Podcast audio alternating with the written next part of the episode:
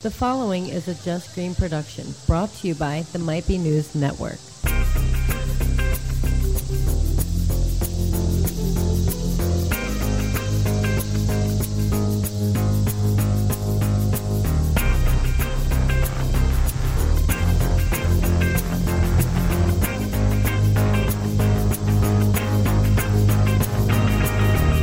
What's up, everybody? Welcome back to a very special edition Might Be Brews, episode 61, the podcast where we explore the people, places, and brews of the craft beer world.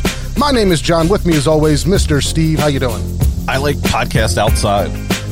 You like to? Yeah, I like it outside. It's kinda nice. It's nice out. I, think I'll keep it out. The cicadas are definitely in in the headphones. They're coming at you. You're we can to hear them. We can hear them.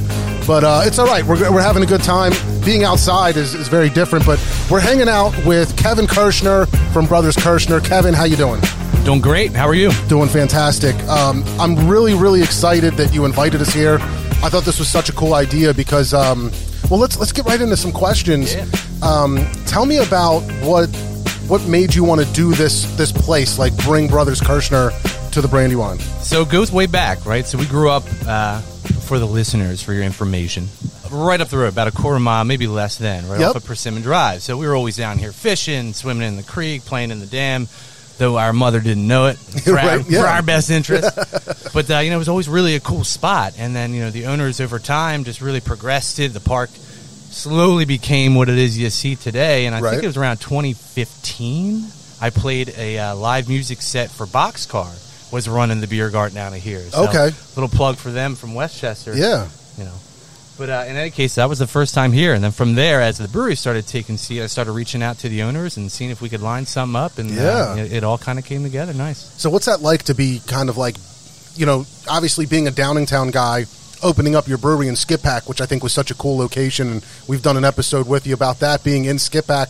But um, how cool is it to be like to have your beers and hanging out with people and serving in Downingtown? It's awesome. I mean, it's it's bringing it home, right? Not that Skip that's not; it's our home away from home, Yeah. so to speak. But you know, the biggest thing that we hear from our family and friends is, "Damn, we wish you were closer." So Of it's like, all right, well, let's bring it closer. And, and just for the people that might not exactly know, let's talk about where we're at exactly. And as you said back in the day, I got to give an RIP to uh, Dougal's Inn that used to be right up the street. Here, here. My first legal beer with my family was purchased at Dougal's Inn. Ah, The jewel cool. of Chester County. My, my first legal beer. I've never even heard of this place. Uh, It used to be like right up at the corner there. You take a right. Okay. Uh, I got a Guinness. I hated it. Absolutely hated it. Oh, that's hilarious. That was your first order as a drinking adult? As a drinking 21 year old legal, I Yeah. emphasize that legal drinking adult. Wow, a Guinness. But we're down here on it's it's Strasburg Road um, on the uh, on the south side of Coatesville. If you take Strasburg to the right here, you can go straight into Embreeville, and, and it's such a great location back here. We're gonna have to post a lot of pictures on the uh, on the socials to Oh, really yeah. do it justice. Yeah, the interwebs. It's kind of one of them spots where it's folks often get say, "I didn't know what to expect," but you really don't till you see it. you know? Yeah, It's- it's- that's a good way to put it because it, there's a lot of trees, there's a lot of shade, there's a ton of parking, and even though it's kind of spread out, you know what I mean. But there's definitely room to park, and there's a lot of hidden places that I don't want to say hidden, but if you keep driving back that path, there's lots, lot of more, lot more spots, Yeah. plenty of places to park. But you get out here, and there's a lot of trees.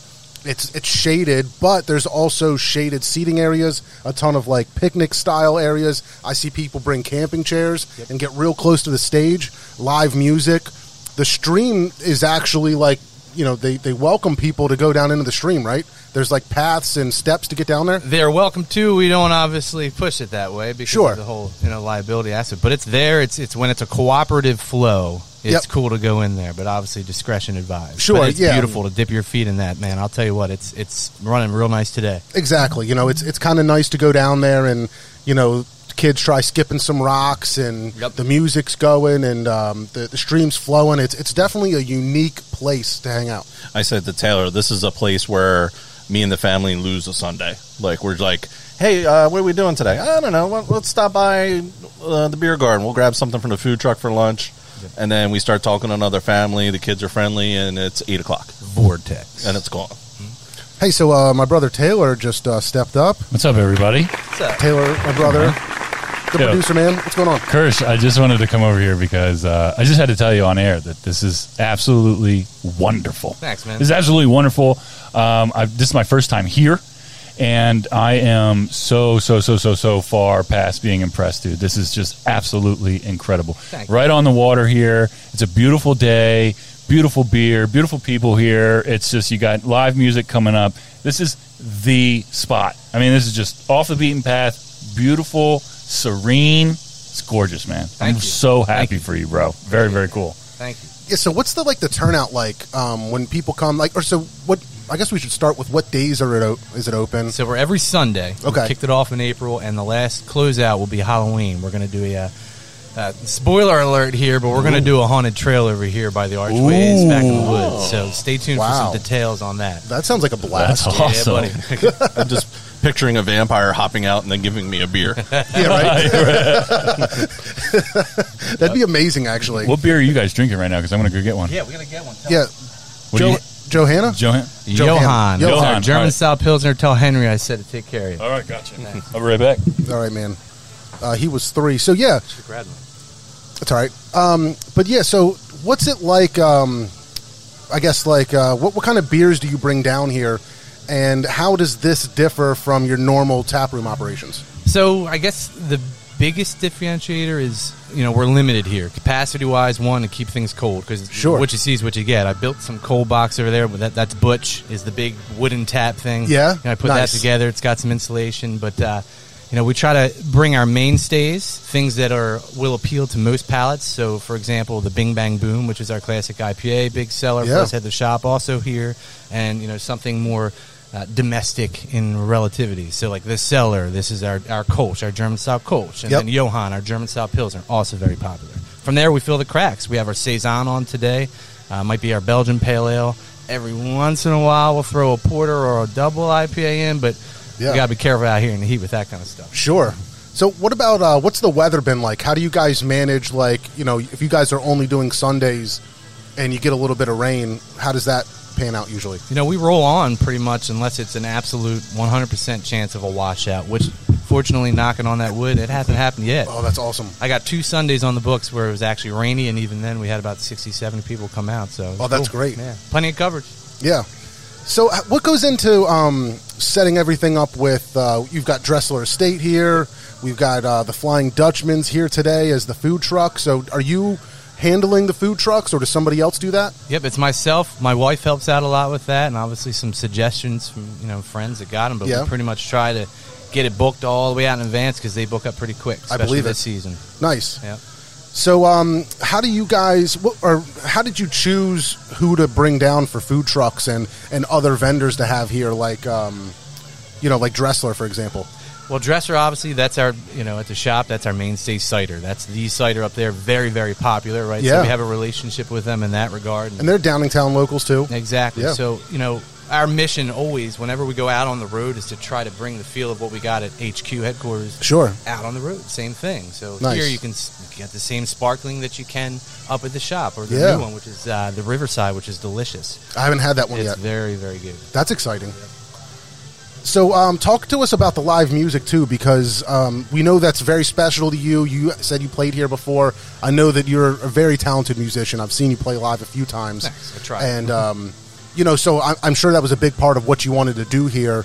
Uh, what goes into like booking the bands and who you bring in, and, and how does that work? It's a lot of time, honestly. I mean, Yeah. it's you know you're scouting through material, and there's a ton of acts out there. You know, for us, we we strive for quality in everything we do, so we try to bring in the best that we possibly can, right? The best show for people. So, you know, there's that layer to it. Uh, the orchestrating of calendars is always a challenge. You know, Sure. trying to get it. But the, I've come to find in the three years we've been running it as a live music venue, if you will, and doing the bookings Yeah. myself. It's the more in advance you can get it done, the better off. Yeah. just push play for the rest of the year, man. That's the Oh, goal. that's awesome. Yep. So, uh, what's what else is new and exciting? Do you have any plans on new things to do here, or things that you want to do to help make the experience any better, if, if that's even possible? Yeah, absolutely. So thinking of ways to enhance it. Um, more so this year, we have some activities, some specialty Saturday pop ups that are happening. Oh, yeah? Oktoberfest theme event will be that weekend that Ooh. Oktoberfest typically would. It would be the first weekend in October. Um, they're not doing it in Munich. They canceled it for obvious reasons, unfortunately, but we're going to keep it going. Um, but outside of that, I'm really more looking to get this full year done, this full project done, Yep. and look forward to next year. Yeah. And just come back next year with just a whole nother layer of upgrades to the whole event. Yep. I mean, when every time that I've come here, it's been a very smooth operation. Things are, um, you know, the lines move quickly. It's very organized with people. You know, um, when they pull in, you've got people helping them park and doing things like that. But um, you know, if you don't mind, try to tell us what it was like when you first started doing it and how it evolved, and you know, hopefully got a little bit smoother, a little bit better. Yep. And, and what was that like? Sure. So, you know, planning for it, the first thing that we had in our mind was, you know, how the hell are we going to keep beer cold? Let's start there, right? So Yeah. it was that whole process. How much beer can we actually bring down?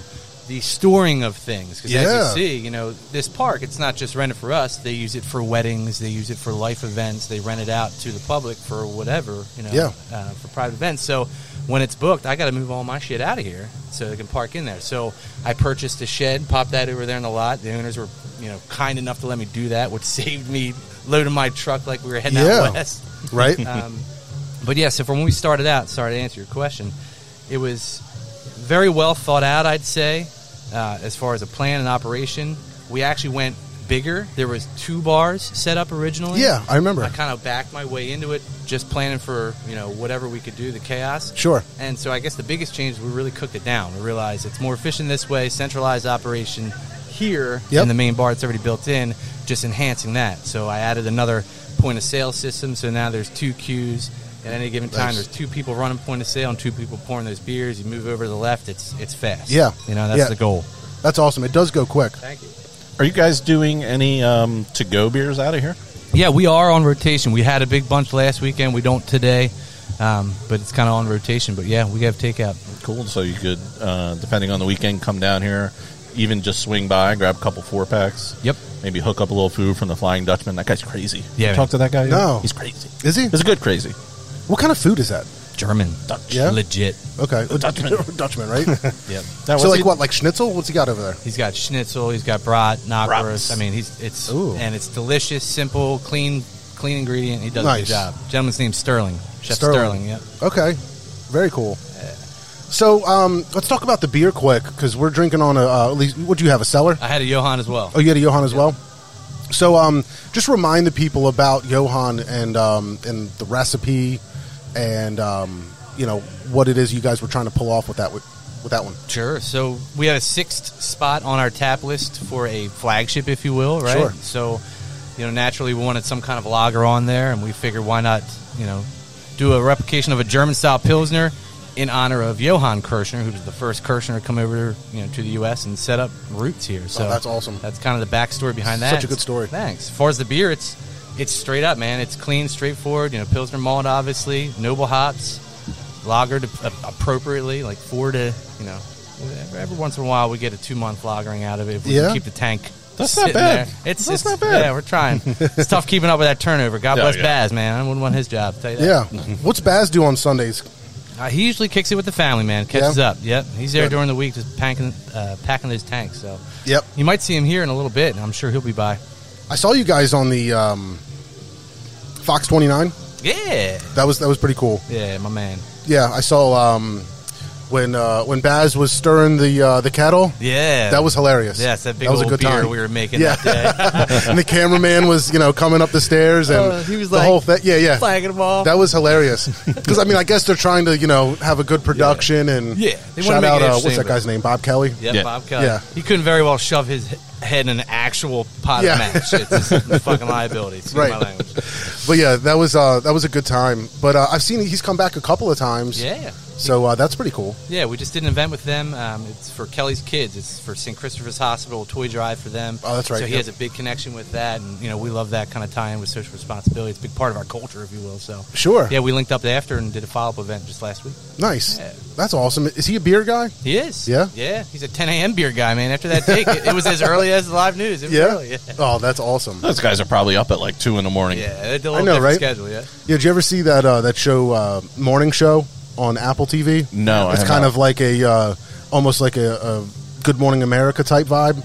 But I thought it was hilarious because uh, Jennifer Aniston wakes up and her alarm goes off, and it's like two in the morning because she's got to get ready for like you know the the news first thing in the morning, and she cracks a Red Bull while her coffee's going. So she's like sipping on a Red Bull as the coffee's brewing.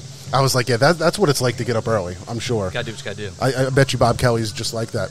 Yep. So, um, tell the listeners a little bit about what's new and exciting at Skippack, what people can uh, can do, and um, when they come to visit, what they can expect. Yeah, it's Skippack. You know, it's obviously the space itself. We did a whole upgrade of the front, uh, adopting with the new you know way of things of operating. We had Yeah. to expand our front, convert our front lot into a seating area. So Sure. I built a big old beer hut out there.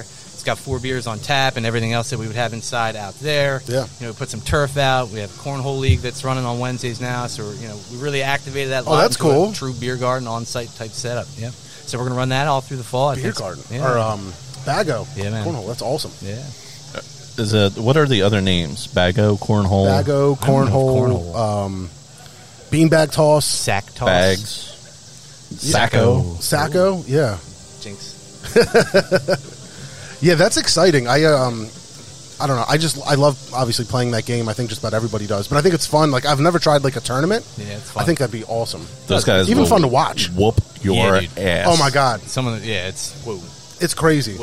It's crazy. They kind of take the recreation fun out of it for me. I'm Oh, like, yeah. I, I don't even play cornhole. They're too anymore. good. It's just buckets, bucket after bucket Yeah. after bucket.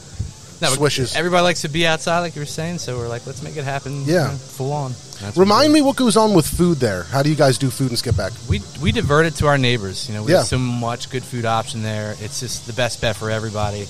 Um, Because You got that like awesome Italian market right there, right? They're the bomb. Right, Yeah. right next to our neighbors. You know, they're kind of doing revamps and they're growing and, and doing the same things Yeah. that everybody's doing. So, but they're right there, very accessible. They're kind of coming with a new model, which is good for them, where it's it's that true just walk up and order and just we're almost just now sh- truly conjoining and sharing our space, where it's just Oh, that's cool. big open air type, Yeah. type space.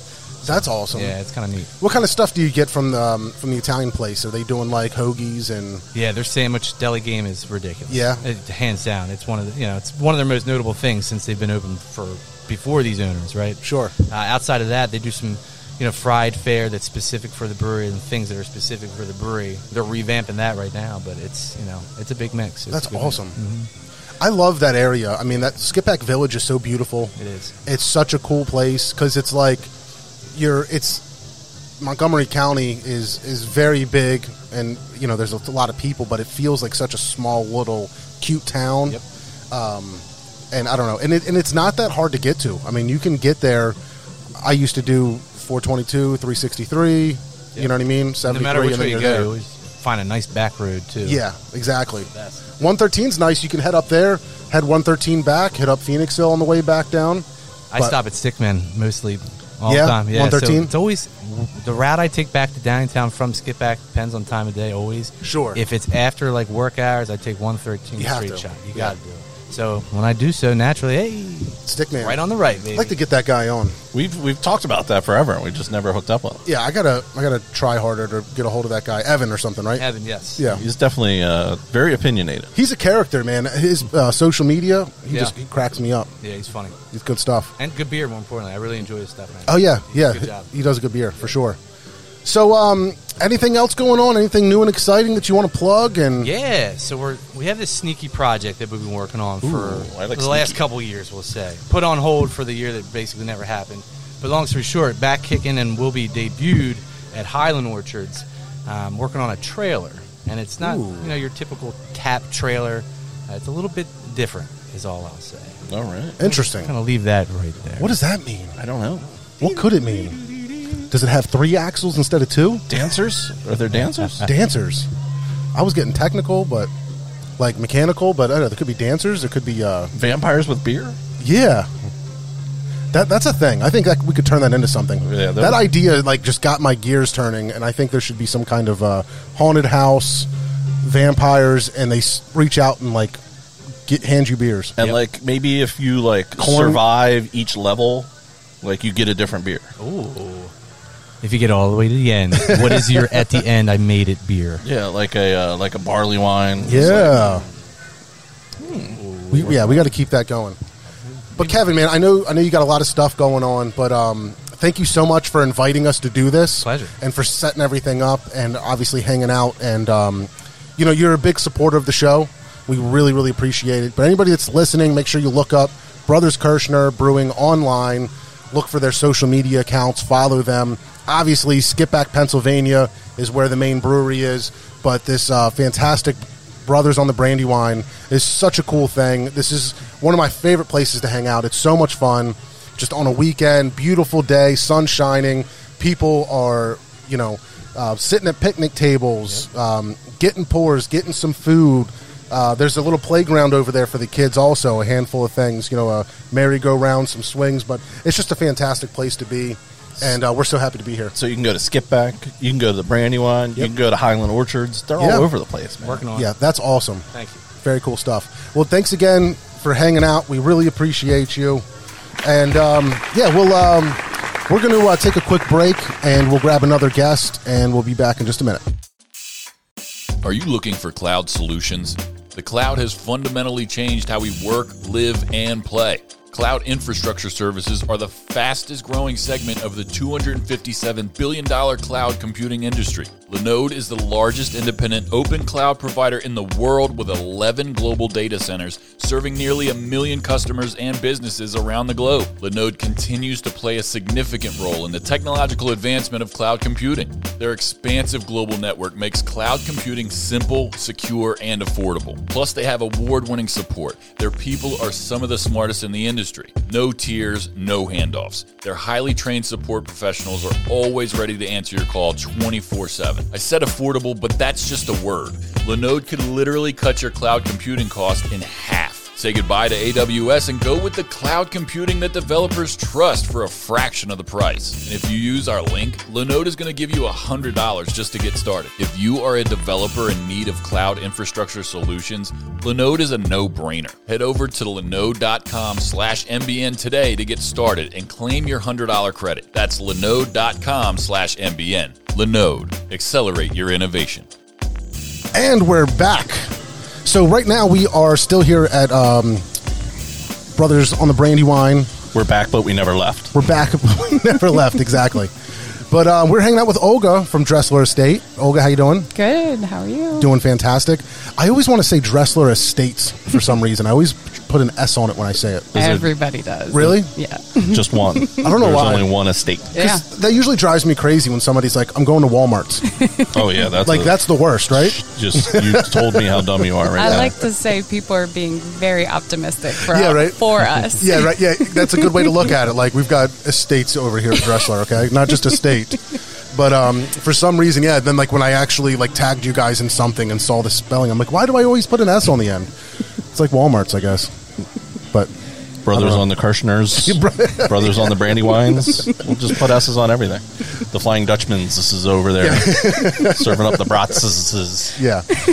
So yeah, that's just uh, my crazy brain. But um, so Olga, you just um, opened up a cider for us. So um, let's. Uh, which one is this? Yeah, so this is Rainwatcher. Um, and I decided to open this one for you guys first. Uh, it's actually um, sourced from two orchards just down the road here Okay. on Strasburg Road. Um, Nice. So, Romansville. Uh, we met the grower um, that manages these two orchards a couple years ago. And last year was the first time we got access to some of his fruit. And there's a whole story behind why we named it Rainwatcher, but Okay. um, it's a really unique uh, blend of cider specific varieties. Um, so most of our flagships we make with um, just dessert varieties. Okay. Um, so they're going to be a little bit higher in acid, but super like crisp and refreshing. The Rainwatcher um, has a little bit more structure and complexity to it because of the apples that go into it. So. Um, you know, with that in mind, we wanted to treat it a little special, so we bottle conditioned it, so it's a natural carbonation. Nice. It's so crazy. Like right off the bat, I'm used to all the beer talk, right? With the uh, the hops, the grain ingredients, and things like that. So like, I don't even really understand the first thing that goes into it because you know, of course, anybody that has ever been in a produce section sees that there's different kinds of apples. Right. So there's got to be so many different things that you can do with them, the different uh, varieties and variants. You know, with the uh, We gotta be careful with variants. I know, right? so uh, you know, with with all the um, like, like just like you said, with the different some are, are more sour, some are more desserty, whatever you want to call it. But Mm-hmm. um, try, try to give somebody like the a basic idea. If somebody's like, okay, what is it that you guys do? What is like um, a hard cider or whatever you want to call it? What you guys do? What would you say to somebody that just asks like, what is Dressler Estate? Oh, um, I- I mean, at our this is such a pun. At our core, Yeah. um, we're really just a, a husband and wife team. Um, it's me and Brian, Mm-hmm. and um, we both grew up um, in Pennsylvania and really just love um, the agriculture in the state. And um, Brian is an engineer at heart, um, and he always has wanted to like do something you know that he can make with his hands. And Sure. um, we got into cider making just for fun, um, and then it became an obsession yeah, in a good way I can see that. and it's really just uh, our our company is really just a reflection of us as people. Um, we put everything into the ciders that we make and our relationships with our customers and the experiences that you know we put on, um, especially like here at Brothers on the Brandywine. Um, Yeah. it's all just you know how we're working with people um, Sure. giving them, you know, a good insight into how agriculture can impact their drinks as well. Um, Sure. And giving them something good to drink. Yeah. what makes cider cider Mm. and and where i'm going with that is and i i keep wanting to relate it back to beer which Yeah. maybe i shouldn't do but that's all i know so that's what i'm going to do anyway the way i think of hops and and barley and and Yeah. malt how does that relate to the apples Yeah. like is is the apple the hop am i just going down a totally wrong road thinking of it like that I think um, a more um a, a better association to make for cider is to compare it to wine uh, because it starts as a fruit. Um, so I'll step back a little bit and say with beer, um, with all alcoholic beverages, you need to start with a sugar. And Right. with beer, you're boiling that malt um, and barley and just the grains to get the sugar out into your liquid. And then you're going to ferment that. And there's, you know, everybody's recipe in terms of like how much of each type and the hops that they're using either before um, or after. And uh, that's going to create their flavor profile. In cider and wine, you're starting with a pressed fruit, and that sugar is already available. You don't have to do anything. You're just pressing the fruit and getting a liquid that has sugar in it, and then fermenting that. And you can still do a lot of things there, um, and that's all up to the personal preference of you know that maker, the winemaker and the cider maker. Um, they can just leave the fruit as is. They can naturally ferment with the yeast that are on the fruit. Um, they can, you know, use commercial yeast, which um, is pretty common a lot of times as well.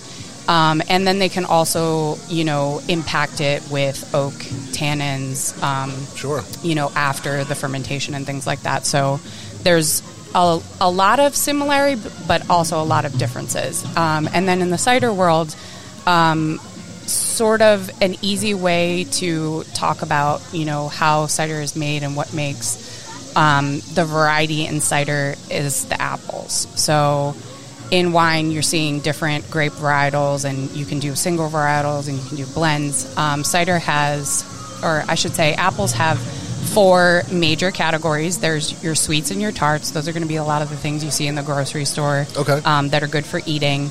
And then there's also two other categories bittersweet and bitter sharp.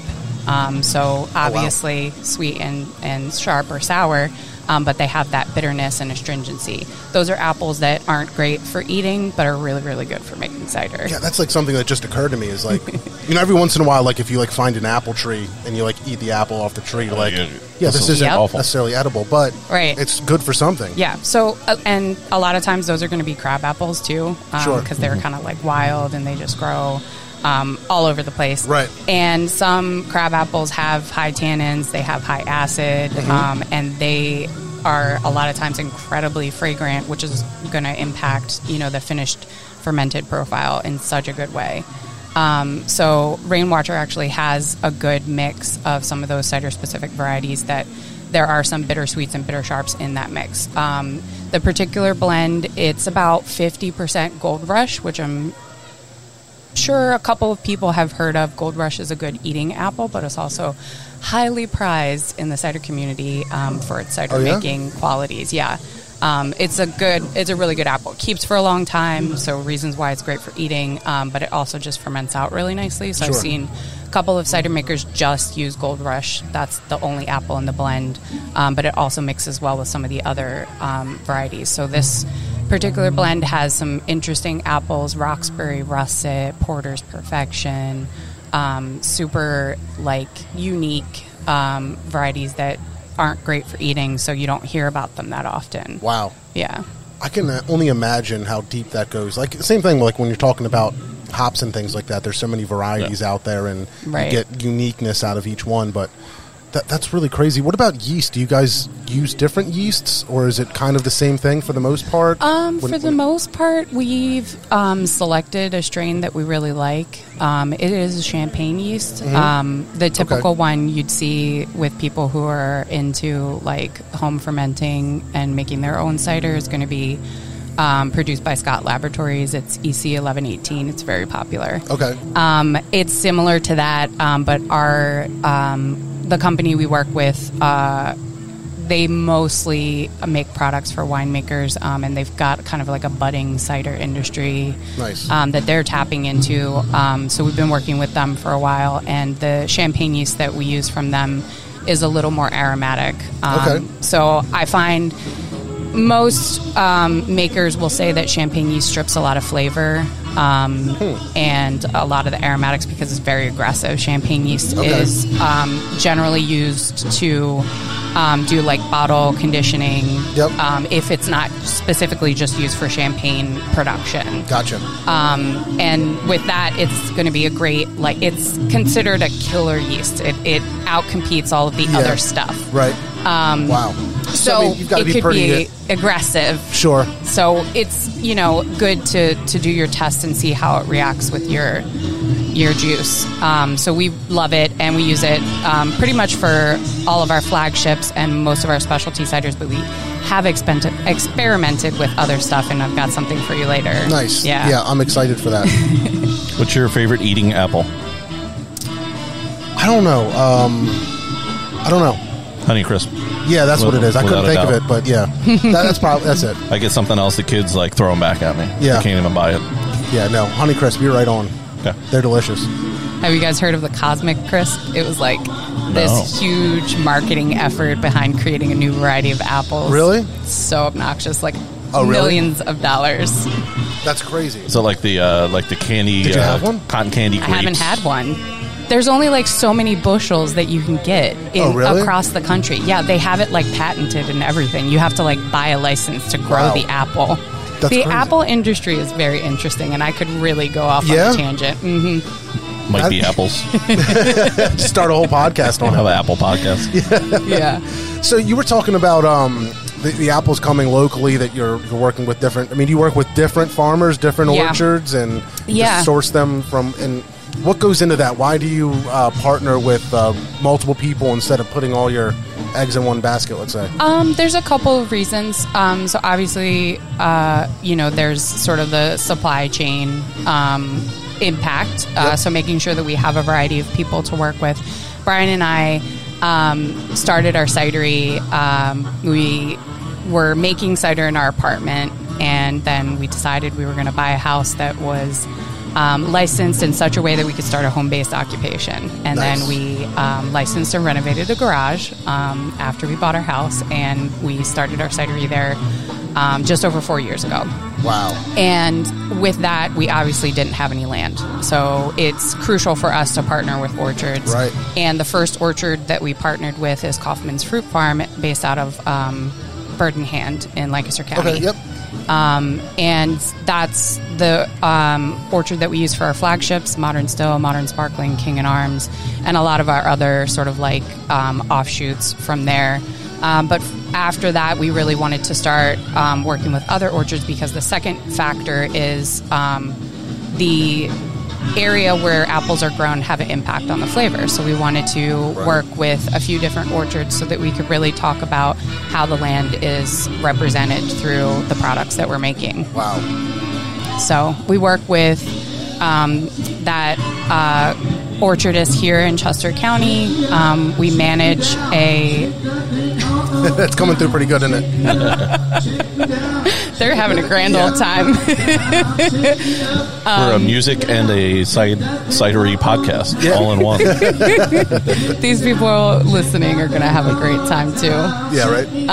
So, you know, just working with the different growing regions um, across the state uh, can have an impact on the finished product. And I think it's a really great uh, way for us to also talk to our customers and show them, you know, this is really similar to wine. Um, you can see um, how the harvest years, you know, was it sunny, was it rainy, uh, all of that impacts. Yeah. Um, so the second place that we work with in Chester County, we actually manage uh, that orchard ourselves um, in Downingtown in partnership with the landowner. Um, it's a private site, um, so he's not like a big name. You won't find him if you Google him. Okay. Um, but his um, orchard has uh, about 700 trees. It's a it's an acre planted right now, and um, we make one product from that every year. Okay. And three seasons now we've had it, and uh, you can really see how it's progressed over the years. There's there's a, a distinct difference between um, you know 2018's harvest, 2019's harvest, and we're getting Yeah. ready to bottle the 2020 harvest now. Um, you can really see uh, how it changes from year to year based on sunlight, you know, rain, and all of that. That's incredible. How many apples are you guys plowing through in a year?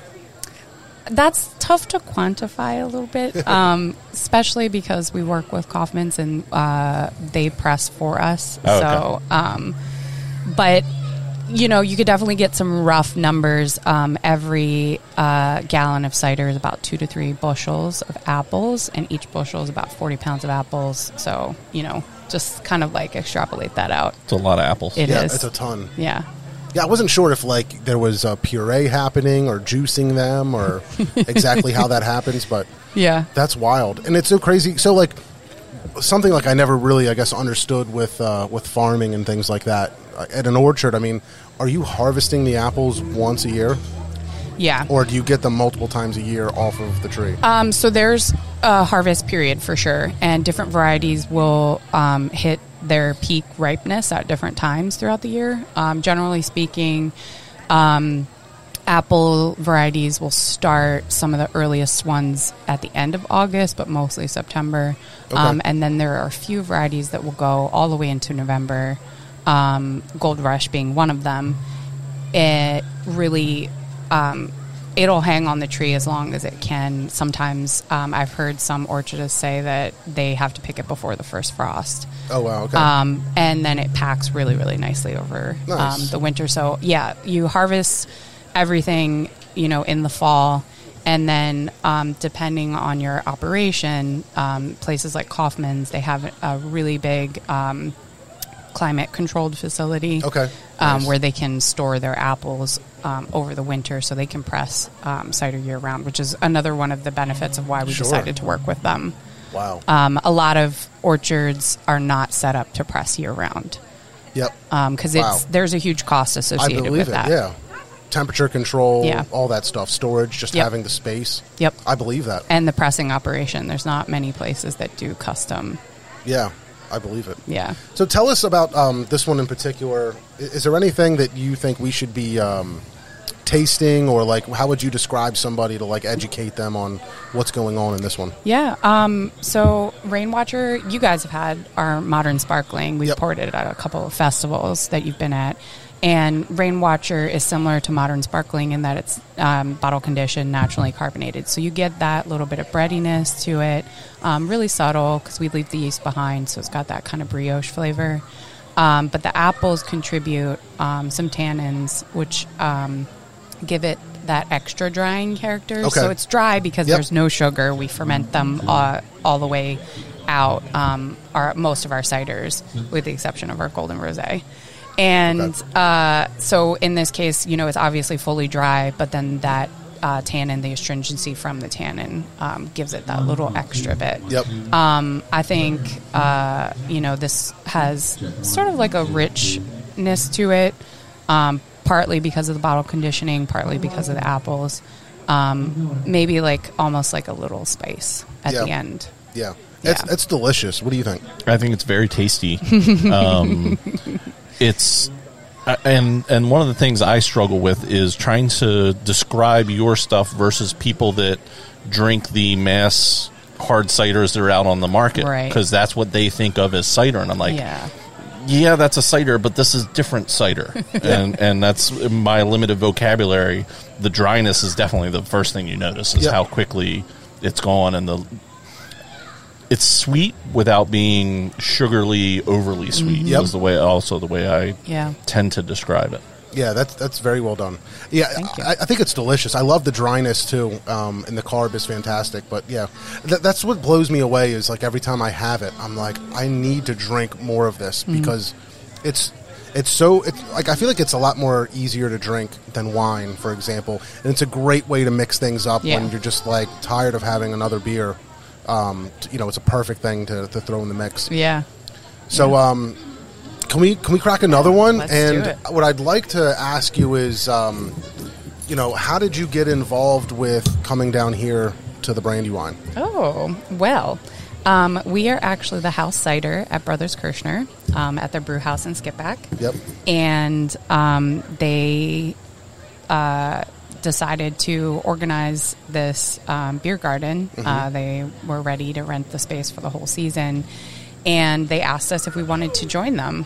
Um, you know, they know, like most breweries do, that um, you get to you know please a larger group of people if you have variety Yep. um, and we already had a really good relationship with them Sure. so um, you know we don't have our own tasting room yet. We've been making our cider for four years and selling at farmers markets and um, you know selling uh, to bars and restaurants on draft or bottle shops.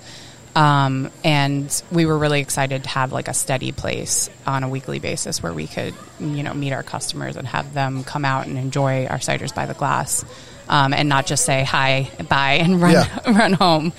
Um, so you know they asked us if we wanted to participate we said yeah how, how often do you want us to be here and they said you can be here every week if you want and sign us up so That's awesome. um, we were really excited uh, started in april yeah. So how's it, how you how do you think you've been received here? And um, how exciting is it? Do you feel like you're getting in front of like a bunch of new people that you normally might not? Definitely. Um, I think, you know, obviously, uh, cider has definitely got a different um, volume than beer does because it's still a really young industry. Right. Um, but I think for us, it's been huge. Um, we have like some of our already existing customers coming out here and just really excited to have a place to come hang out. Yeah. Um, but we've met a lot of new people, and I can tell you with certainty that um, after the first couple of weeks, we had like a pre planned vacation, so we knew we were going to be off for a weekend. Yeah. And some people came out and said, We're the cider people. Oh no. Yeah. so we definitely i think are leaving a good impression um, there are people that just you know are super um, excited to have an option for them um, Yeah. people that just are surprised um, you know a lot of people are like oh well i like wine but i'll try it and they're always surprised and impressed um, and i think that's you know part of being a cider maker honestly is the educational piece Sure. um, and a setting like this is really good for that Yeah, that's awesome. Being able to talk to people, and I think that's huge. Being able to educate people and bring them in like a lot deeper on what the product is. Mm-hmm. Um, they'll have a much better appreciation for it. Know what Yeah. went into it. So you, you mentioned wine. When, when I drink this one, that's the first thing that comes to mind. Is it Yeah. reminds me of a white wine. So, tell me what's going on. I love pouring this cider for people, and I wanted to bring this and share it with you guys today because I think this is a really underappreciated style. Not only like um, cider just in general, but this particular type of cider. So this has no carbonation whatsoever. Right. This is our modern still. And um, with that, it absolutely is very much like a wine. Um, it's an apple wine, essentially. Sure. Um, but I it's not super cold. Notice I um, this one I actually pulled out of the ice um, and let it come up to temperature a little bit. Yep. Um, it really opens up very nicely if it's not too cold, um, and I think it's just interesting to let the apples shine on their own without Sure. hiding behind carbonation. So, you guys know from beer um, that carbonation is another type of acid, um, carbonic acid, and way too much science. don't Sorry, ass- guys. Don't, don't assume anything about us. but um, you know, it's another type of acid, and apple's um, acid, malic acid, um, is pretty strong. So a lot of people that are new to cider are always like, "Whoa, it's like very tart and sour." Um, and it's just because the acid's hitting their palate in a different place, Right. um, and it's new to them. So I think it's actually a little bit softer um, without carbonation um, because you're not getting those two types of acids like Yeah. fighting on your palate. Um, so I think this one almost tastes sweet and it's absolutely dry, but it has that like sweetness from the apples. This it comes is through. wonderful. Like I, I thought for sure that I would like the carved one so much better, and I really liked it. But this just, I mean, the one thing that kind of just blows me away is like I feel like the there's such a balance here where nothing. Like I, I'm not, I can't say I'm an experienced um, cider drinker, but um, there, it doesn't feel like there's anything off. Like this is just like a perfect drink. Everything is like there's all kinds of flavors going on and mouthfeel to it and things that we're used to talking about with beer, but um, it's just it's amazing. And I, I love that little white wine, you know, um, whatever you want to call it, that flavor in there that's just reminding me of it. And Yeah. it's so good. Yeah, I think it's a little saucy. That's the way I would describe it. I think like the ba- the back of your label describes it perfectly. A blend of sweet and tart. yeah. Yeah. Like uh, you can you can definitely find those flavors in there. To me, it's a little bit more appley, for lack of a better descriptor. Sure. I feel like I'm tasting more apple in this one than I did in the first one. Yeah. Yeah. I think the first one, like Rainwatcher, the tannins and the specific varieties that go into that blend definitely had like almost like a mineral type of like character to it. It's a little more, um, I don't know, I would describe it um, m- probably fits more in the camp of like a champagne because it definitely like goes through that process really similarly. And then the modern still, um, you know, is in a different direction with that still uncarbonated profile. I could drink that all day. you talked about being the house cider at Brothers Kirshner. That's far from the only place where I've seen you guys at. um, do you want to touch on maybe some of just the bazillions of breweries you guys are pouring at, just so people would know where to find you? Yeah. Um, so obviously, Brothers Kirshner is one of the great breweries that we partner with. Um, East Branch Brewing uh, is another. Um, we're also the house cider there. Um, and then another wonderful establishment in Downingtown, uh, Station Tap Room and Bottle Room. Yep. Uh, they actually have a dedicated draft line for us. Um, so they'll always have our cider on tap. Um, one of their taps is dedicated to us, and uh, they rotate in our flagships and our specialty stuff. So right now, um, they have a cider called semi dry. Um, generally, we um, like to lean towards the drier styles. That's our passion. Sure. Um, but we know that um, our customers do love something a little bit sweet. Um, so we basically um, took our base blend, um, same stuff that makes modern still, um, and we force carbed it and added a little bit of um, sweetness to it. Um, it kind of softens things up for people that aren't like fully ready for a totally dry cider. Right. I was Um, I was going to ask. You have your your dry, Yeah. off dry, semi sweet, sweet uh, chart on the back here. Have you ever gotten to the sweet? No, Have you ever gotten to semi sweet? maybe close, but mostly in the off dry. So Okay. even our golden rosé tastes sweet, but um, it's still on the scale technically an off dry cider. Um, but uh, who knows? I remember I remember having that one and thinking, oh, it's sweet. Oh, it's gone. Where the sweetness, it, Right. it almost evaporated off of your tongue a little bit. Yeah, some of those uh, other like commercially available ciders are just so sweet, and it's not something that like I've ever enjoyed. Um, but I think that's what I like about these. The, the sweetness is there. There's tons of fruit, tons of apple Yeah. there, but um, it just it's you know it feels like a like a grown up version. You know, Yeah. much more You, you, sophisticated. you feel more mature. yeah, I do for sure. It's good. I kind of want to start smoking a pipe. With it? You know, because I feel like that's like the ultimate mature thing to do. I had a boss that uh, used to smoke a pipe, Yeah. but he would and he would smoke it in our plant. I work in a fan factory, and um, but only when he was super nervous. Really? So so we were getting these new presses delivered, and Yeah. when I tell you these presses made it into the building by like under an inch, Yeah. like Wow. And he's puffing away on his pipe. so whenever I think of a pipe, that's what I think of. Yeah, I saw these like super dapper guys. I was at uh in Reno this week for work, but there was like a bar in the casino, and there was these guys in the corner with like really nice goatees, smoking pipes, and I'm like, those guys are way too sophisticated for me. Do they have handlebar mustaches? I think one one guy did for And sure. they say, "Hey, see." See, man. All right, let's uh, let's get into another one here. I want to uh, make sure that we um, that Yeah. we try these, and I really want to try to learn as much as I can about what is possible with uh, what, how do you, what do you call it? Cidering, Cider making? cider making. Yeah, is just like- cidering a word? Did I just make that up? Has it can I'm be sure now. people have said it, but Do you need to add an S to it? ciderings is Ciderings is?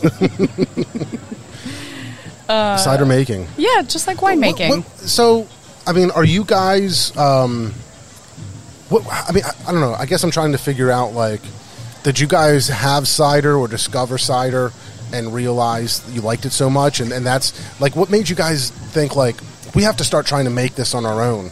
Yeah, I mean, there was definitely like a time, uh, an experience that we had um, where we enjoyed a dry cider.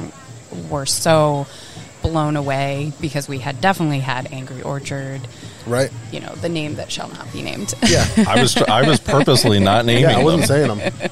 but she just throws well, it out there. I mean, to be perfectly honest, they did do a lot for the industry. Um, you know, they really pushed and they, um, you know, they put about 50% of market share out there um, for themselves. And they got people to at least recognize that cider was a thing, which is no small feat in its own right. and it's not like they're marketing themselves as the be all end all, the Yeah. fanciest, most sophisticated cider you can drink. Yeah. They're aiming for what they're aiming. Yeah. Exactly. So, I mean, they got people talking about cider, which was huge. Um, but, you know, when we had that dry cider, um, we were blown away and we wondered why there wasn't, you know, we knew there were small cideries around the country, but why wasn't there dry cider from Pennsylvania? Pennsylvania's got a ton of apples. Like, where Right. are all the people trying to do this in Pennsylvania? Um, and at a some certain point, it clicked that if it was going to be anybody, it was going to be us. Yeah. so That's got to be such an exciting idea. Yeah. I sit around most days trying to think of like you know, um, like Uber for cutting your grass or something like that. Like I'm always like trying to come up with this like great idea, and I. I I don't know. I, I don't know if I've really ever said that before. I, I'm I'm confused. So, like, I'm just saying, like- I pick you up on a lawnmower? yeah, Is that what happens? you know, like It's a really gonna slow be, ride. What's going to be like the next, you know, uh, like big thing, or like what what are we missing? What's something that that that I want or need, and there's not a uh, somebody to supply that service or that product. So I get really excited to think about you guys having that thought, like this is incredible and nobody's doing it. Like we need to jump on this. yeah. And, and I have to say that like I get that experience because like I've had your stuff before and been blown away and and but like literally I, I hadn't had it in a while and I ran into you guys last week and had um forget what the name of that one is over there. The golden rosé. Yes. and had the first sip of it and was like, holy crap. And I've literally been thinking about it all week. like, so excited to come back and have more It because, does like, that to everyone. I, I mean, yeah. I- So I'm so excited. Like, it's so nice that somebody's out there doing this because this is like, um, I, I just want people to try it because even if you like beer or if you like wine, this can satisfy both people. I Yep. think. I For totally sure. agree. And that is one of the biggest things that um, pushed us to keep going um, when we got the initial idea. Um, and, you know, I think there's tons of education um, as a part of, you know, being a cider maker um, and in this young industry. So, It is. Yeah. I mean, that's crazy to think about. When you say young, I mean, how old do you think it really is, or how I mean, if you know, in talking about Angry Orchard, I think they started in '95. Um, but that's crazy because I mean, wh- wh- how would you say the beer industry is? I mean, like Oh gosh. ancient. Yeah, You know? I mean, Dinosaurs might have accidentally made a beer. I, I remember Angry Orchard coming out. Yeah. I'll put Right. it that like I Yeah. remember that being a thing. Yep. I don't remember Miller Lite coming out. right. Right? exactly. Yeah. So tell us about uh, Highfield, Origin Yeah. Highfield. So um, this one uh, it shares some similarities with Rainwatcher, um, but uh, this blend in particular for the the harvest year, um, these are 2020 uh, apples. This one is a split two varieties, da- uh, Dabinet, yes, and Winchester. Um, don't judge it by the label because they're old. Okay. So Dabinet and Winchester were featured in this year's blend, and um, they're bittersweet. Um, so they just have much more bold flavor. Um, so I think you know you had the Rainwatcher, subtle, you know, very light, refreshing. Yep. This one really hits you. You get like green apple up front, and then it really kind of like transforms into like more like mellow baked apple, but it's like really full and rich on the palate, um, and then it's got the carbonation kind of like dancing throughout. You nailed that. that like as you were saying that, I went back and took another sip. I, don't, I just don't have like the uh, the vocabulary. I feel like to uh, talk about a cider yet, but I know I want cheese with this one. Hmm. I feel like I could make some plays. I could do that. I I could see that. Yeah. Brian says there's a little bit of uh, tangerine he gets in the middle too. It's very Yeah, subtle. I could see that. Yeah. And I felt like there was almost like a spice at the end. Like, yeah. Like Yeah. very very subtle. But I'm like after having the other ones, this one finishes like Mm-hmm. there could be like this little dash of like a Like pepper. yeah Yeah. yep exactly. That's Yeah. the like little coating that I feel like I get right at the very end. Yep. Those are the tannins, really. They're like Yeah? uh, uh, the way a lot of people, you know, wine people describe it, uh, grippy because it gets your palate and it kind of Grippy. sticks. I Yeah, love that. yeah, I need to get like a wine tasting class. I think too. You need a thesaurus. That's Yeah, what you need. I miss it, but there were days when Bottle Room did um, wine tasting classes. I Yeah, get the emails, but I never went. yeah, they're really, really awesome. Um, Shout out, Kate. yeah, exactly. Uh, Hudson. She just had a baby. She did. Congratulations, Kate. She doesn't Yeah. listen, I'm sure, but But her kid listens, I hear. yeah. he, he or she's a big fan. So say congratulations to your mom. That's hilarious. Oh, this is so good. I'm like, it blows me away. I want, I like, we got to have you guys on for another show mm. because I want people to know about this so bad because this is like, it's just such a unique experience and it's so good for somebody. Like, I feel like when you become a, a fan of craft beer like we have, and, and probably a lot of our listeners, you start to just develop a palate that appreciates things a lot more. And, um, you know, you, you start like, uh, you know, maybe eating things that are like, you know, you, you look forward to like um, the kind of menu that they have at a place like Station Tap Room or whatever, right? You're, you're really trying to find things that are exciting and new, Yeah. and Being more experimental. adventurous. Exactly.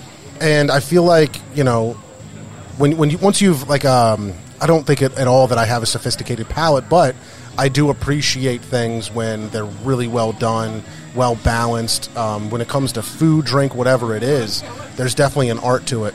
And when I I'm- have these, it's like it blows me away how good they are. Thank you. It's just stuff It's that you so feel unique. like people put work into.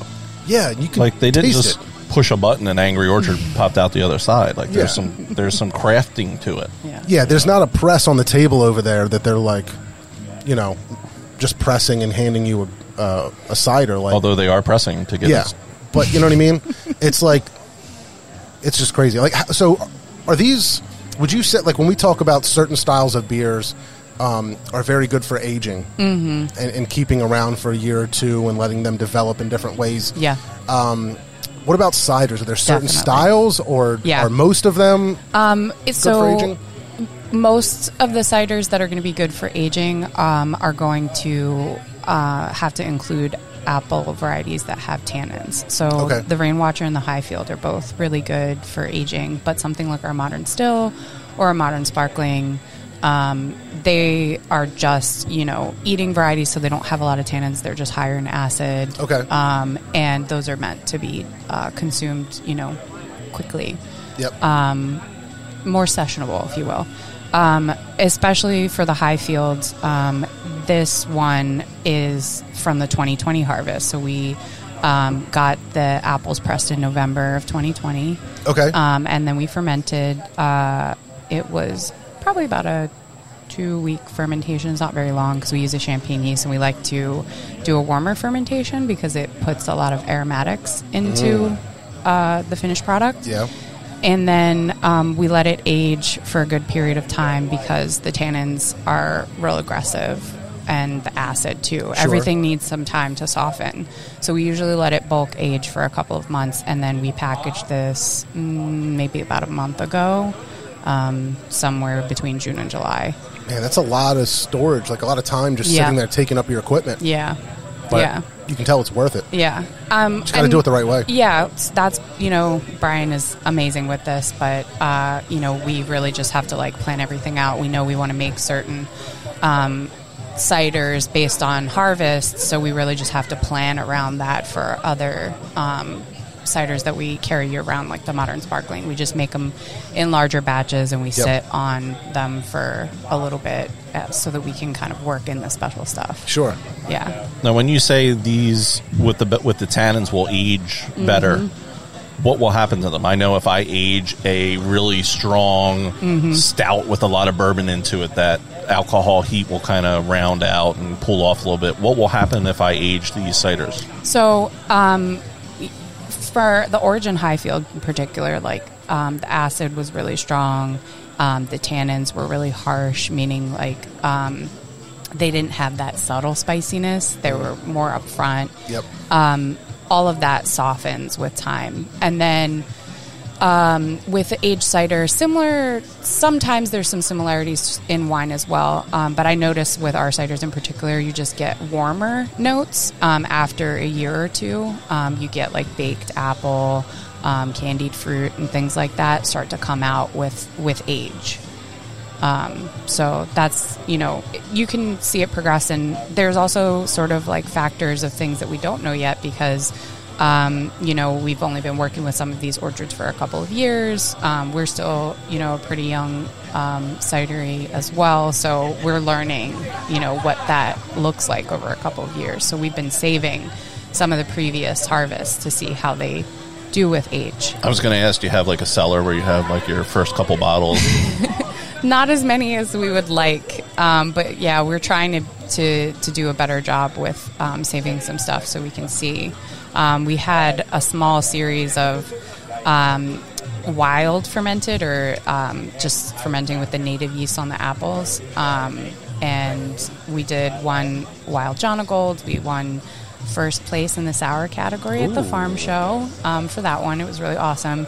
And we didn't initially save some, and then we found a secret stash of them, and we had it recently, and it was incredible. oh, nice. Um, it like mellowed out, um, and you still got the oak because we barrel rested it for a couple of months. Um, it was really, really lovely, and I was very impressed with how it held up over Yeah. time.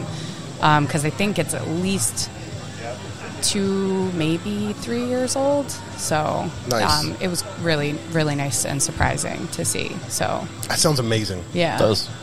I'd love to. I'd love to try like. Uh, are any of these like any barrel on them? no, Yeah, not I, would, these. I would imagine Mhm. that would be amazing. Yeah. Um, we also do a really fun one called Outpost. Um, we take our base blend from Kauffman's and we add some brown sugar before fermentation, so Okay. it boosts the ABV Yep. to ten percent, and it adds like a molasses character to it. Um, and then after fermentation, we pop it in a barrel and we let it age over the whole year, and then we package it like right before it gets cold. Yeah. and it's deep colors like amber Hmm. and i mean you notice the Highfield this was um, a little bit more golden Yep. than like the Rainwatcher and the modern still um, that is because of the tannin in the apples but you also get that when you have tannin in like oak Sure. that imparts some color um, into Gotcha. into the mix. Um, so the outpost, you know, the brown sugar adds one piece of color, and then the oak adds another, and it's got this beautiful like deep amber color. And uh, then we back sweeten with a little bit of brown sugar, which we don't normally do, but Yeah. this one calls for it. It's almost like salting a steak. Yeah. Right. Oh. Yeah, I love what you did with with bringing these because they're they're they're so different. Yeah. It's such a it's so neat to be like, you know, if you think of cider, you're just thinking like that's alcoholic apples or whatever, right? Mm-hmm. But there's so much that can be done. Yeah. And such subtleties that Yeah. can make like a completely different Yeah. product. Yeah. Even though it's all coming from the same fruit. So many people told us in the beginning that we couldn't make interesting or um, elegant ciders from dessert fruit. And that was one of the biggest pushes. You know, after we got the initial idea, we Right. sort of like dug our feet in and we were like, we're going to show you that this can be done. Um, and that's where Modern Still came from. That was actually our very first cider. So imagine hitting the market as a cider maker um, four years ago when Right. it was still, you know, we Angry Orchard had been around for enough time, but like small cideries, not so Yeah. much. Right. And we packaged a completely uncarbonated cider as our first and only Yep. product. It was kind of like coming out with like some triple dry hopped IPA like in 1983. Yeah, right? it was kind of crazy, um, but we were like dead set on convincing people that they could take cider seriously. Yeah. Um, so we did that for eight months, and then we came out with modern sparkling. And we were like, if we're gonna do it, we want to do it right. We want to treat it the same way. So we want to show people that like a nice dry carbonated cider can, you know, be really elegant and it can surprise you. But it Yeah. also doesn't need to be Oh, super fussy. That's a thing too. Is you know we we take our cider making seriously, but you know we tell everybody like it's approachable and Yes. you don't need to fuss about it. Like No. if you enjoy it, that's what matters. You don't need to sit here and give me your rundown on what you think it tastes like. right. Um, I just want you to enjoy it. That's what I think. Is I think almost anybody could drink it and really enjoy it, but the people that do appreciate something that's well done and can pick out some flavors and uh, and things like that would absolutely love it as well. yeah. There's one more I want to try here before we uh, we wrap this one up. You guys But are gonna I- love this. I am already just impressed by the variety that you brought and what Thank you're you. capable of. Thank like you. just completely like not joking, blowing my mind. I'm so- glad. so I'm glad. As you're opening here, are you guys selling anything to go for people that are coming down? Uh, no, so we don't sell to go here, um, mostly because uh, our our ciders are primarily in bottles, and you know we don't want to Yeah. send people home with glass after Understood. they've had a couple of drinks. Um, but they can buy our ciders direct from us. Um, we have a little online shop, and we do pickups at our house, um, which is also our cidery. Uh, from four to seven on Mondays, um, and then we can always do like um, arranged pickups at other times. Um, we always give people flexibility. So direct from the house. Are you guys still on some of the shelves at the uh, bottle room? Yeah, yeah. Bottle Room's always got our stuff in stock. Um, they actually have a surprise stash. I was in there the other day, shocked that there were a few bottles left of Golden Rosé. Oh, no They're way. completely sold out for everywhere else for the season. Like we sold out months ago. Yeah, I believe it. I think we released it at the beginning of May, and it was sold out by the end of the month. So June and July were really tough because people were coming Yeah. back asking for it. we were like, "We told you." Yeah. Oh, that's exciting. All right. That one's sold out online. You can't get that. from us, From but you. Bottle Room definitely has uh, a couple bottles left. And you've got it really on tap here. We do. Um, so as soon as those kegs are gone, um, that's it for the season until we make it next year. So I could potentially buy a sixtel from you. Oh no. we don't have uh, any of those for uh, distribution, if you will. Um, gotcha. yeah, those are dedicated for for here. Gotcha. Um, I think we might have like one or two more weekends left. I gotcha. Yeah. Um, so let me pour you. Ooh, sorry. So this is interesting because it's canned. Yes. So this is our first canned cider. Um, it's called Dolores, which is um, Brian's grandmother. bubbles. Um, it's can conditioned, uh, so naturally carved in the can. Nice. Um, and the unique thing about this is um, that we used a Philly sour yeast. So um, Scott Labs, Lallemand, uh, which is the parent company, uh, worked with the University of Sciences um, in Philadelphia, and they sent the class out, um, one of the brewing sciences class, um, out into the city and asked them to collect samples off of like fruit trees and things like that to see if they could find any promising yeast strains. And there was one harvested at um, a fruit tree in a cemetery in like West Philly. I think it's the Woodlands. Okay. and it was promising enough that they decided to promo- produce it commercially, uh, and that turned into Philly sour. Um, so now you, any uh, brewery, cidery, I see it on menus all the time now. yeah, you Yep. can get it across the country, and I Yep. think internationally as well. Um, And I- so I guess the appeal to it is it's it's very fast acting. Yeah. Um, they were really interested to have us use it because I think we were one of the first, if not the first, cider um, producers to use the yeast. So they wanted um, the trial data from us. So they actually sent us um, the samples. They or they sent us the yeast um, for free, and um, we exchanged our data. Um, our fermentation data for them, so that they could understand how it reacted with Yeah. apples instead of you know beer wort Yep. um, which was really awesome. So shout out to Molly, um, Yeah. who hooked that up. Absolutely. So you know, uh, the interesting thing about this strain is that it produces a lot of lactic acid, um, and we think that it imparts like a really lemony type of flavor Mm-hmm. to it, um, but still like super clean in, uh, you know, kind of in our style.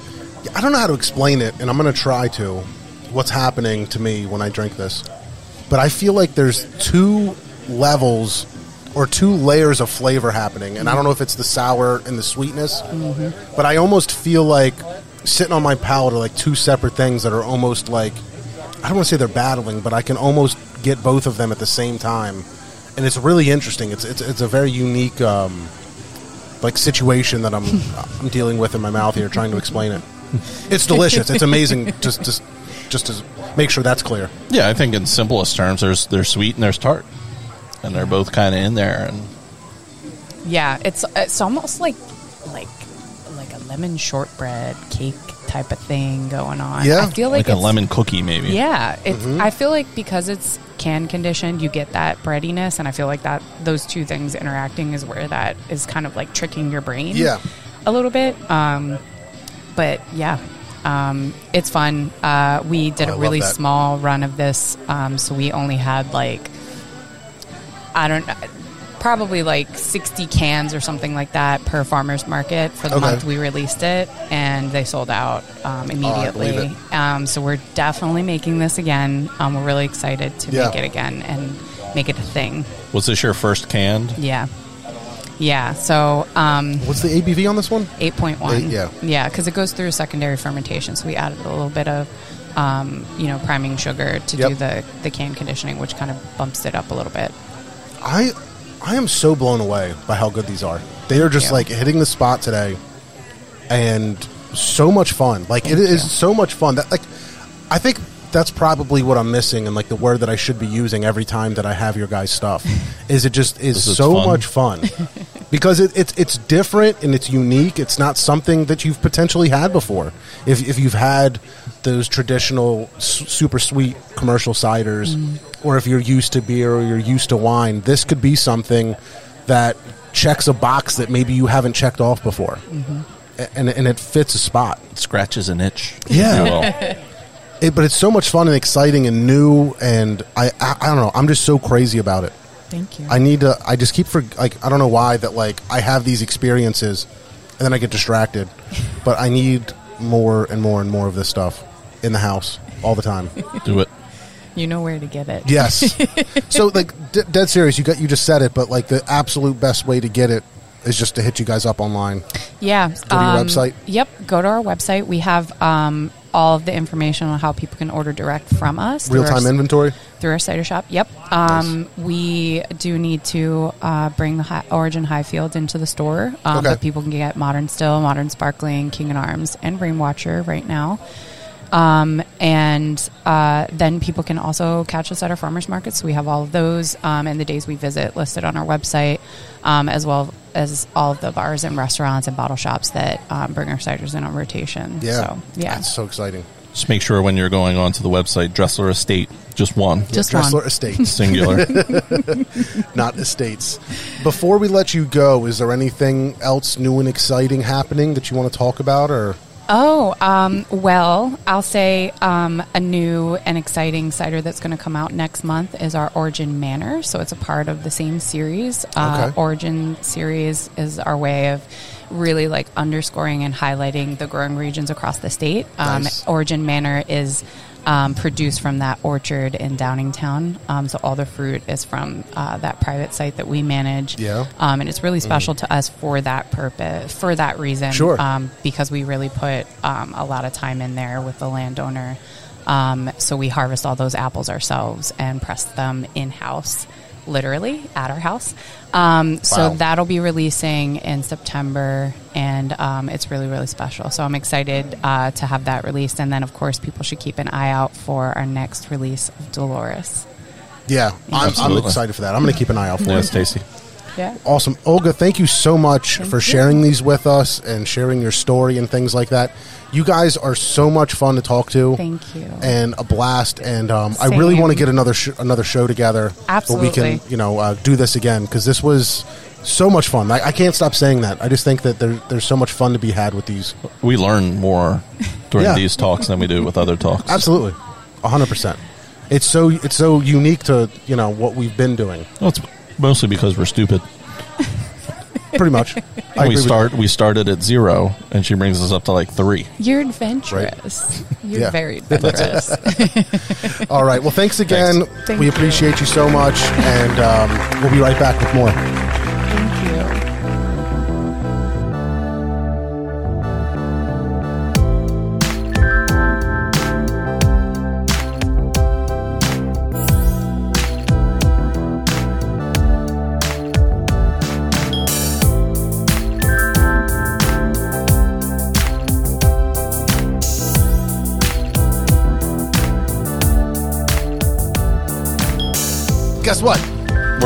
We're back, and we're back.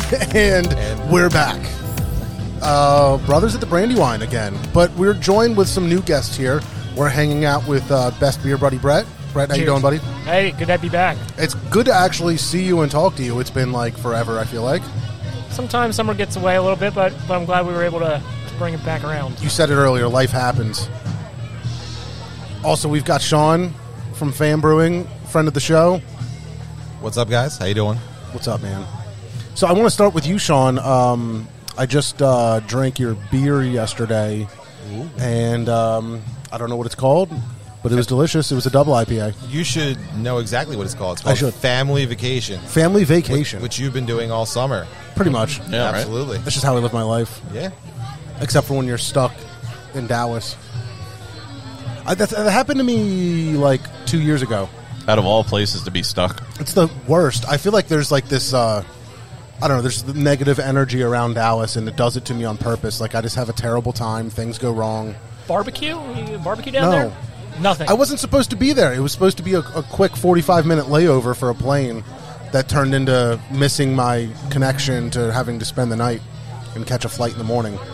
Which the worst part about it, just real quick, is I'm in Reno and they're having fuel shortages on the West Coast.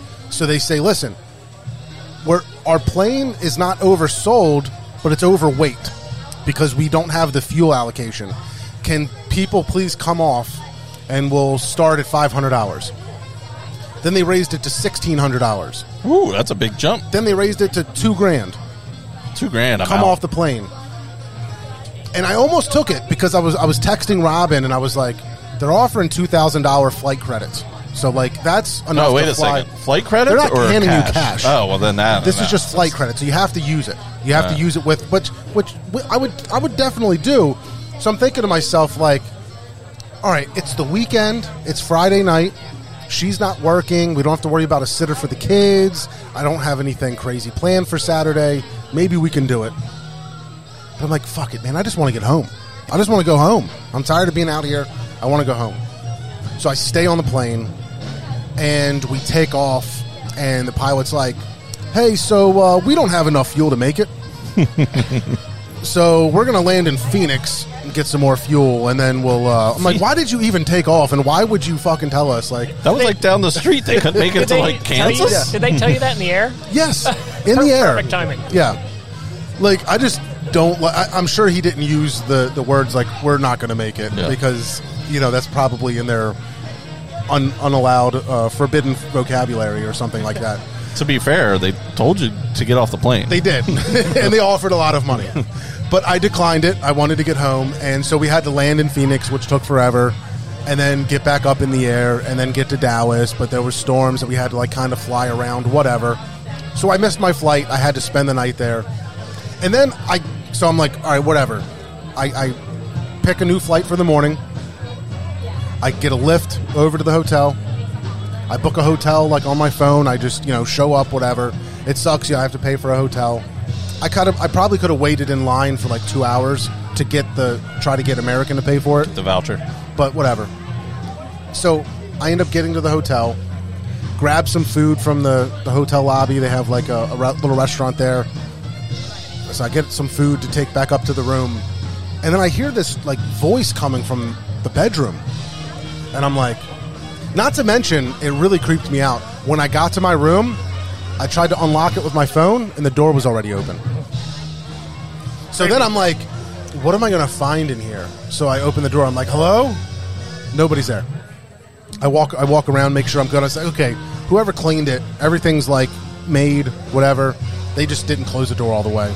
I said, I think the, the shade kind of was in the way of closing it. Whatever. No big deal. It's like, I'm not going to make a big deal about it. So I'm sitting in my room, I'm eating my food, watching TV, and I hear this voice coming from the bedroom. So I walk in there, and there's a speaker on the wall. And I've always seen them, but I've never really understood like what they were for. And it was like, "This is an emergency. Please evacuate the hotel." And I'm like, "That's a first. I've never heard that." So I walk out. It's an Embassy Suites. If anybody's ever seen one, it's almost like a giant rectangle or square, and the whole middle of the hotel is hollow. So all the rooms around the outside, there's a big open space in the middle. And I go out there, and there's definitely like visible smoke coming from like one side of the building. Oh boy. I'm like, this place is on fire. And I almost just walked out like the responsible thing to do.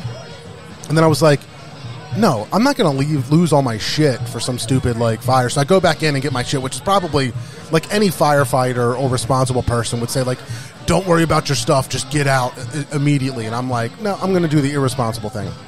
So I go pack up all my stuff. Um, I walk out, and then everybody's just again, the, if you know the embassies, you you can just see everybody standing. No, no, nobody's leaving.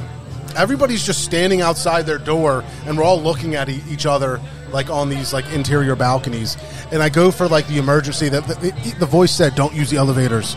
Use the stairs. Elevators are down." Is there alarms in this place, or is it just all voice? No alarms. It was voice only. That's weird. Yeah, no, no. The only thing there was was those flashing lights, you know, from the there's like a strobe thing, and I'm like, so I, I go to the stairwell and I'm about to go down the stairs, and I'm on like the eighth floor, so it's a shit ton of stairs, and then I'm like, nobody fucking else is in the stairs, so I walk back over to the like outside my room, and everybody else is still outside of the room, not doing anything, just watching and waiting.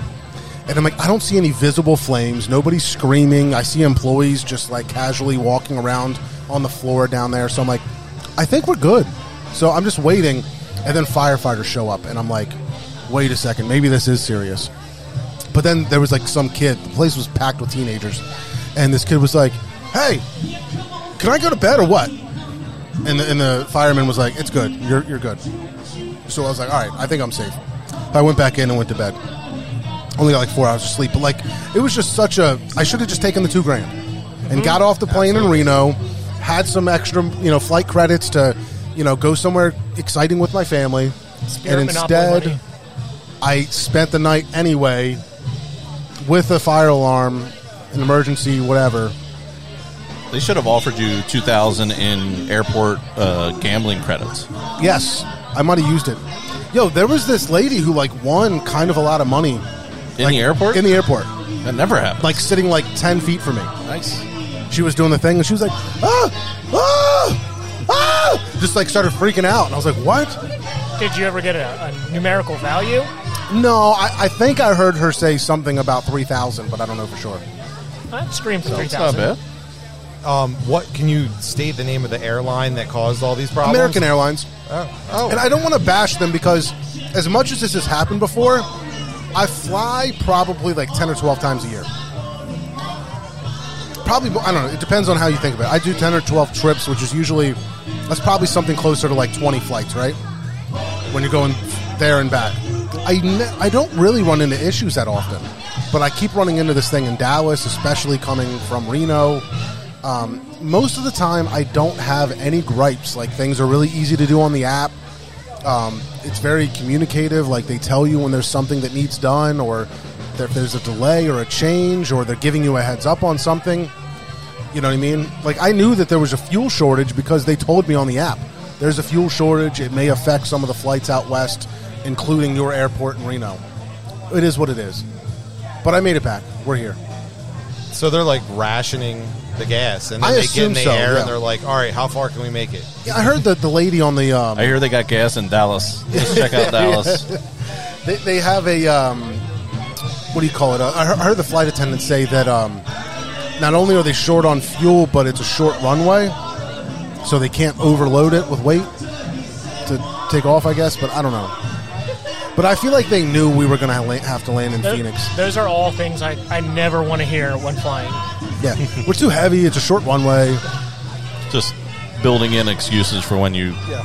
crash and burn. Yeah. Yeah, I mean, I don't know. So, anyway, um, Sean, you already told us about the beer a little bit, but what, what else can you tell us about Family Vacation, about how you guys brewed it, hops in it? Yeah, definitely. What was the, so, uh, the background um, to it? Yeah, so it was a double IPA. It's our first like true double IPA that um, you know we didn't have to add any other extra sugars or anything to get the ABV up. So um, Just able to mash in that much? yeah, mash in, get it to nine percent, which was, and, and we got a good yield from it too.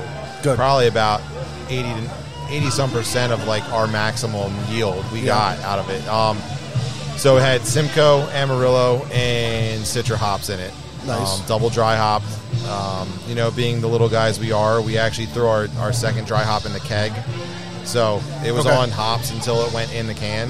Nice. We found that is kind of a good trick to get it to keep that aroma while Yeah. it's, you know, into the can. So um, yeah, it's been good. And then we released a sour too. Um, we did one last year. We gave it a weird name. I think it was our one of our Benny tributes last year. Yeah. But we actually branded it Squeezy this year. Okay. So it's our our house lemonade sour, if you want to call it that, and uh, that came out at the same time. We did that one on like a mixture. I think it was like peach, pineapple, mango, and strawberry, Right. uh, and that came out good too. So yeah, everybody's. Been, I'm excited to try well that one. You said people have been really excited about the sour, too. yeah, absolutely. I'm looking forward to trying that one. Have you tried them yet, Brett? Not the sour. The, No? the IPA has been fantastic. Yeah. I had one last night. Yeah, I had one last night, too. Very good. But how about you? I haven't had one yet. I'll No. get, get in there. We got to get in it. So, Brett, you've been uh, traveling. Where were you down the Outer Banks? We were. Laura and I were down at the Outer Banks with uh, my family. Nice. So, yeah, it was great. We were down in uh, the Kill Devil Hill area, Yep. um, which is, I don't know, smack dab, seems like in the center of where most people go anymore. um, we. We've been going. My family's been going there for as long as I can remember, probably since I could walk. But um, Oh, wow. my grandpa gets a house, and it's been the same house, uh, I don't know, 15, 20 years. Right. And um, what we found out this year when we decided to go was that uh, a brewery was opening up, and the brewery was one and a half houses away. No way. Yep, on your way to the beach, which it Perfect. goes house, brewery, beach. Danger. Danger. Yeah. Right? So uh, I was kind of skeptical because they, they opened a week and a half before we went down. Uh, the brewery's name is Swella's Brewing. Swella's Brewing? Swallows? Yeah. Okay. Yep. Um, so, you know, new brewery. Uh, things can be a little more challenging. Yeah. But when we walked in, one, the brewery's just beautiful. Yep. Um, just beautiful brewery. And they had tons of different beers on tap, uh, wide variety, and they were all good. I made sure to you know, hit them all. Yeah. Um, they had some guest taps in there too, but uh, for for a beach beer that can be a real hit or miss, they were all hits. Really? All hits. That's exciting. Yeah. yeah. Guess the, the land down there is so expensive. If you're opening something up, you better be on your game. Yeah, Yeah. You, you better be bringing people in from uh, other than just the uh, the island. Right. Yeah, so it, it made it, it very convenient being as close as it was in proximity. Uh, Sure. know. A lot of fun. Did you bring anything home? I did. I have one uh, double IPA that we brought home, so uh, it's it's been sitting in the fridge, nice and chilled, waiting Nice. waiting for the right time. Good. That sounds exciting. Good stuff. What do you think, Mr. Steve? Did you have a good time down here? Uh, It's a beautiful, beautiful spot.